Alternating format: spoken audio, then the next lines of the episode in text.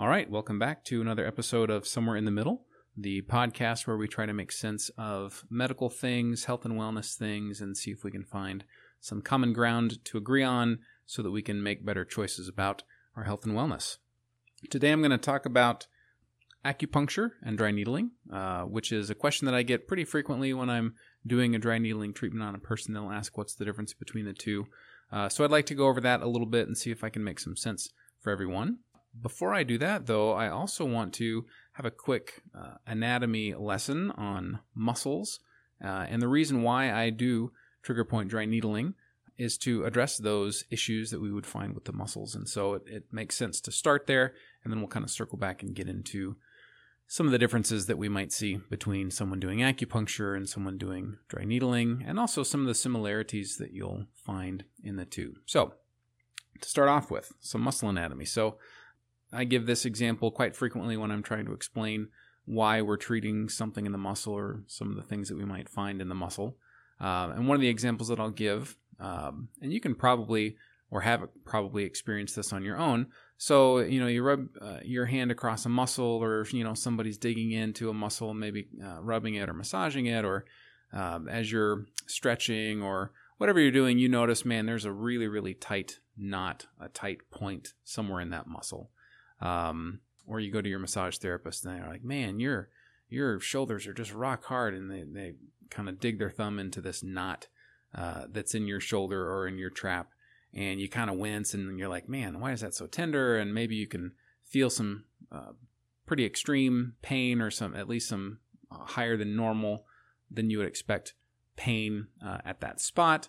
And then maybe even you feel it up into your neck or down your arm or down your leg or something like that, like they hit a nerve. Instead, though, they've hit uh, what's called a trigger point. So, a trigger point is, uh, without getting too much into the details of the definition, basically a spot on your muscle that is uh, exquisitely tender compared to the surrounding muscle tissue and is almost always accompanied by a tightness or a tightening uh, in some of those muscle uh, fibers. And when you run your thumb across it or kind of push into it, uh, oftentimes it will give a referred pain. In other words, you feel pain or discomfort or a symptom somewhere distant than where uh, the person or where you are pressing into that particular muscle. Um, and the explanation that I give to, to folks that I'm working on about what that is and how it gets there uh, is let's pretend that the muscle is kind of like a car engine. Um, in your car, when you get to a stop sign uh, or a stoplight and you put your foot on the brake and you hold the brake down, the engine doesn't shut off. Um, it doesn't turn off. It's not that every time you uh, begin going after you've stopped at a stop sign or stoplight that you have to turn the engine on, rev it up, and then start going. Um, similarly, muscles don't turn off when you're not using them. Uh, what happens is that they just kind of become a little less active or a lot less active, uh, but they're still prepared to go. Basically, they're idling at a certain amount. They're ready to work, but they're not. Uh, it's not like you've got your foot on the gas and you're just waiting for that light to go and then you're going to slam it into gear uh, and burn some rubber and peel out.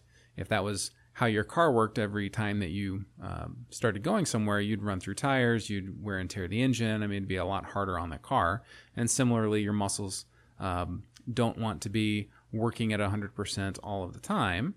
Um, but we still need them available to do stuff, and so they're not turned off all the way either. They're, like I said, they're kind of idling. Um, and so a trigger point is when a specific area or a specific set of fibers in that muscle decide that they want to go ahead and keep their foot on the gas. Um, and that can happen for a number of different reasons. It can happen if there's trauma, if uh, if there's been an injury to the muscle, if for whatever reason there's been bad communication from your brain or from your spinal cord down into that muscle and the control mechanisms that make that muscle do what it's supposed to do, if they're failing or if they're just not working optimally, then that can make the uh, muscle tissue start to develop that extra tension uh, in those certain fibers.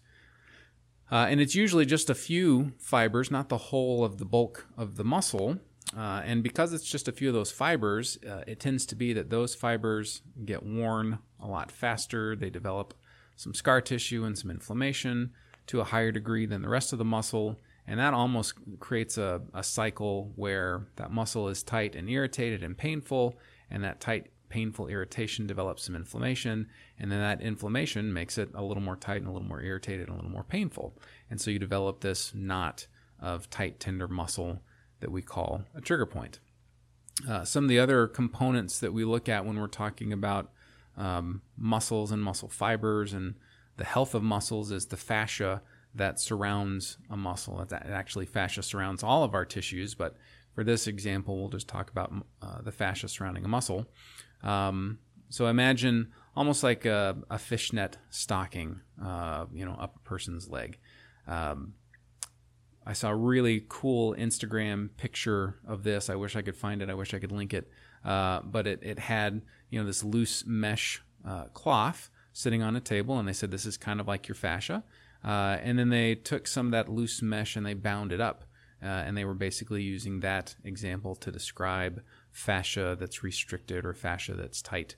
Um, and so I think that that's a great example when we're looking at fascia the way that it supports our muscles, the way that it kind of interweaves throughout our whole body and supports organs and separates this particular muscle fiber from that particular muscle fiber, or this group from that group, or this tissue from that tissue. Uh, it's a big mesh of this fascia that surrounds and encapsulates and separates all the different tissues and organs and things that we have in our body.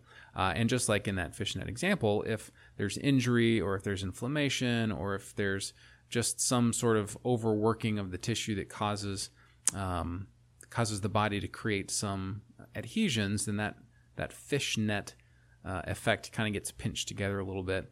And you can imagine right there at, at the the point where things are kind of stuck together, it's a little bit tight, it's a little bit thicker, it's a little bit more um, bulky of a tissue, and then further along um, or further away along the, the length of where that fascia is connected, you can imagine that there would be some extra tension at the ends of that fascia along the line, kind of uh, in relationship to where the, the binding down of the fascia is. So I hope I did that justice. But those are the two main uh, kind of muscle components that we would look at when we're thinking about, you know, should I do dry needling? Should I do acupuncture? Should I do some kind of a treatment? Um, to get a little bit more detailed about the nerve interaction with a trigger point, so we kind of go back to that car engine.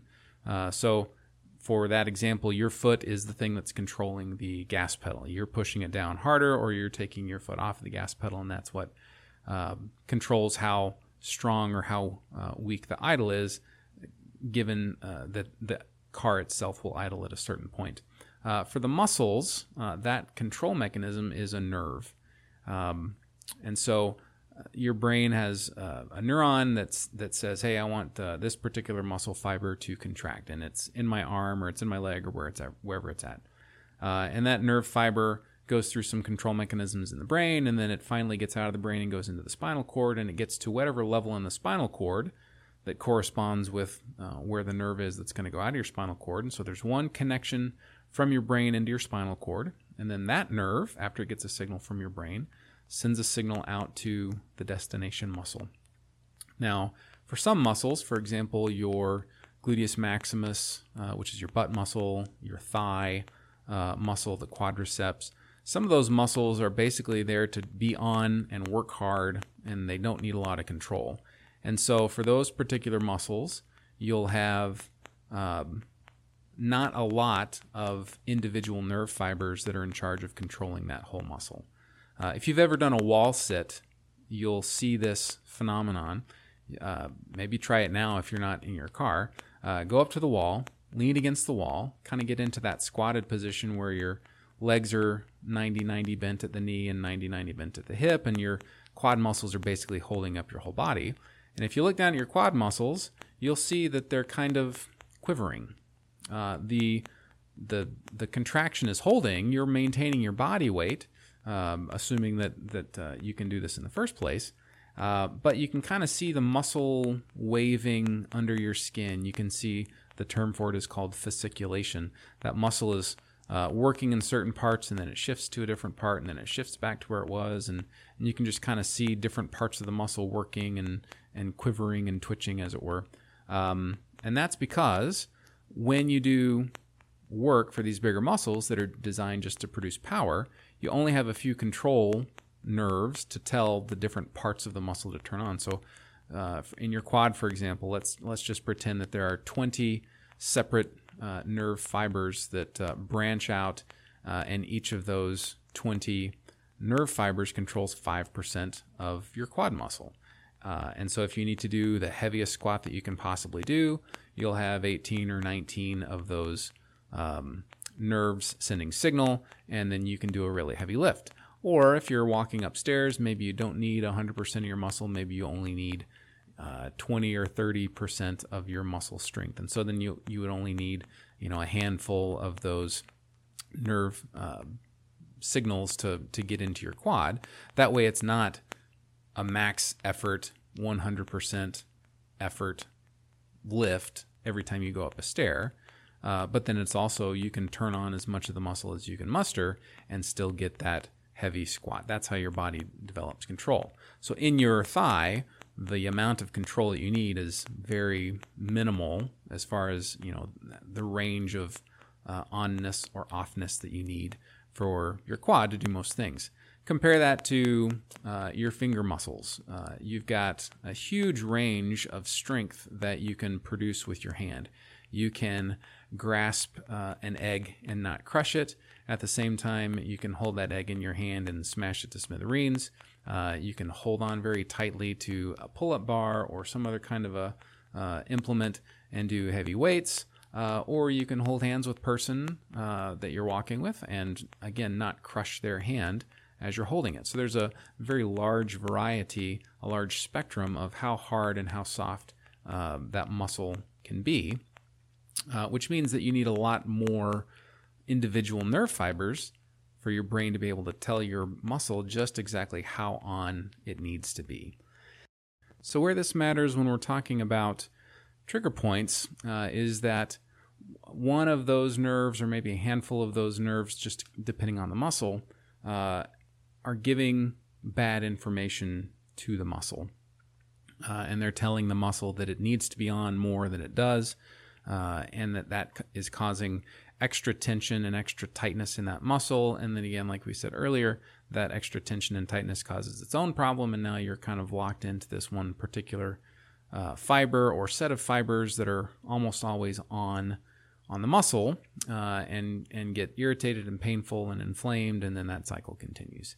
And so needling, uh, whether it's acupuncture or dry needling, is a really good way to address that nerve muscle connection, and then also by extension, uh, address the fascia that is surrounding that muscle tissue and supporting that muscle tissue. And so that brings us to some of the treatments that we would want to do for uh, the muscle tissue. So uh, this is a good uh, good time to talk about some of the differences between dry needling and acupuncture. Uh, and again, I'm a physical therapist. Uh, I'm not an acupuncturist. I'm not licensed to perform acupuncture.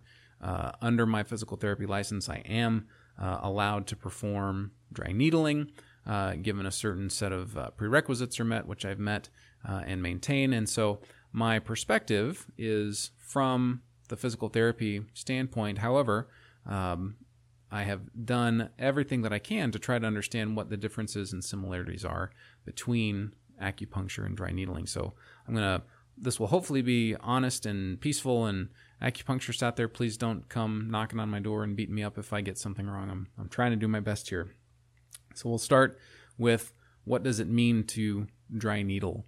Uh, and the point of that statement is that the needle that an acupuncturist uses or a, a different practitioner doing a dry needling treatment, uh, that needle is solid. Uh, the importance of that is that there are other needles that are not solid. Imagine that you're donating blood or that somebody is injecting um, a medication into you, uh, that that needle needs to be able to transmit a fluid in or out of your body, and so it has to be hollow. Um, so, like a hypodermic needle um, is very different from a dry needle because a dry needle is solid; it can't transmit any fluid through itself. It's solid, uh, and because it's solid, it ends up being extremely thin. A hypodermic needle, I don't know the gauges specifically, but if you um, took an acupuncture needle, um, you could fit at least three or four, probably somewhere close to six or eight, inside of the hole of a hypodermic needle. That's how thin and small these acupuncture needles are. Or conversely, that's how uh, open and large some of these um, not dry needles are. So that's one main difference, or that's one of the main characteristics, I should say, of dry needling is is that the needle is solid, uh, and by extension, because it's solid, it can be very very thin. It's also extremely sharp, obviously, uh, to pierce through the skin and get down into the tissues it wants to treat. Uh, it's better if it just kind of spreads that skin open and moves the tissues out of the way, rather than um, cutting or or um, breaking the tissue uh, that uh, that you're needling through. Uh, another uh, point of dry needling um, for both acupuncture and um, a traditional dry needle uh, that you might get from a physical therapist, uh, they're both designed to treat muscle dysfunction, neuromuscular dysfunction, neuromyofascial uh, dysfunction. Basically, those three items I was talking about before a muscle and a nerve, and, and the fascia that supports both of those, um, uh, or all three of those, sorry. Uh, dry needling is a good way to do that. Acupuncture is a good way to do that. One of the things that acupuncture also involves uh, in the thought process and in the treatment process uh, is that it is looking at, um, let's call it organ dysfunction. Now, I'm probably going to butcher this, but uh, the traditional Chinese medicine approach to looking at things has certain organ systems in mind. Um, the, the bit of research that I've done looking into this, uh, when it talks about these organ systems, it's not specifically like, uh, like for example, there's a, a, point that you would needle as an acupuncturist uh, that uh, it's called the triple burner, uh, and this organ system um, isn't isn't discrete organs the way that Western medicine thinks about a kidney or a liver or a stomach or a gallbladder.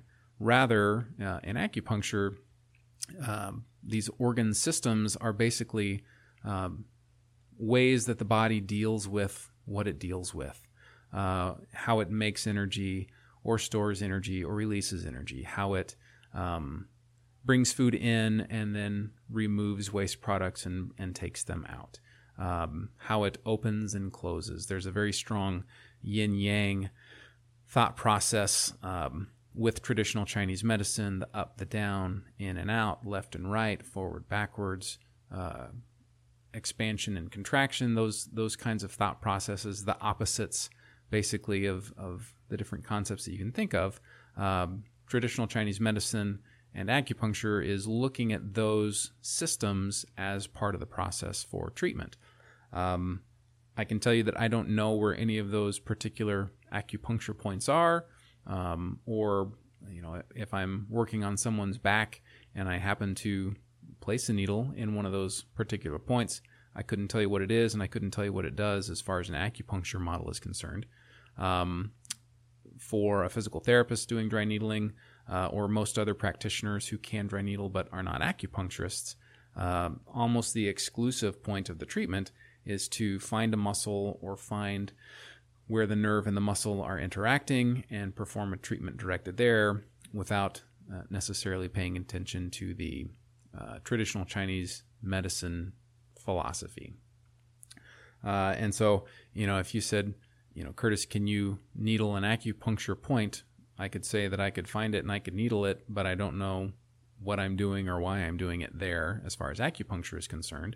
On the other hand, if you said, Curtis, can you find a particular muscle or a trigger point in a muscle? And could you direct a treatment towards the nerves and the muscle tissue that are involved with that? Uh, and I can very easily find those and treat those. So, a little bit of difference as far as uh, the point of the treatment. Not to say that an acupuncturist couldn't treat uh, a nerve or a muscle or a trigger point.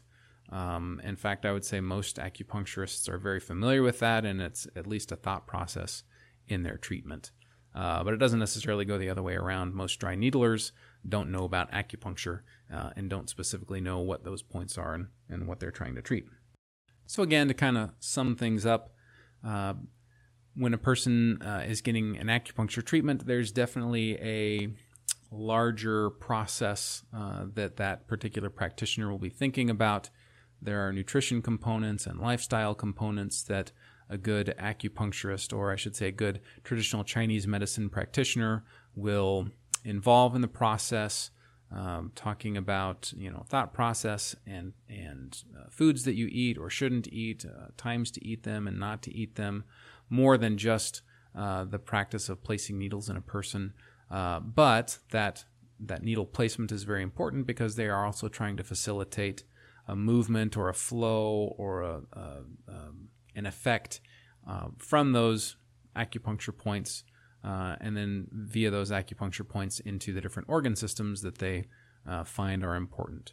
Uh, and then contrast that with a physical therapist or a chiropractor or an athletic trainer, uh, somebody who is licensed to perform dry needling. There is a stronger focus on a muscle or a specific anatomical part, like a nerve or a neuromuscular connection uh, or a bit of fascia. And the point is to address that directly without necessarily getting into some of those other points that traditional Chinese medicine will talk about. So I hope that that cleared some things up. Hopefully, I didn't ramble on too long for no good reason. Um, as always, thank you all for listening. If you have any questions or would like further explanation or have a suggestion of something to talk about, do feel free to reach out to me. Uh, you can always email me at livewellandmove at gmail.com. And my website has a spot on it that you can click on under the podcasts tab to offer a suggestion or a comment. Uh, and I would love to hear from any of you who are listening. Um, thank you so much again for tuning in. Hope you have a great week, and we'll see you next time. Thanks.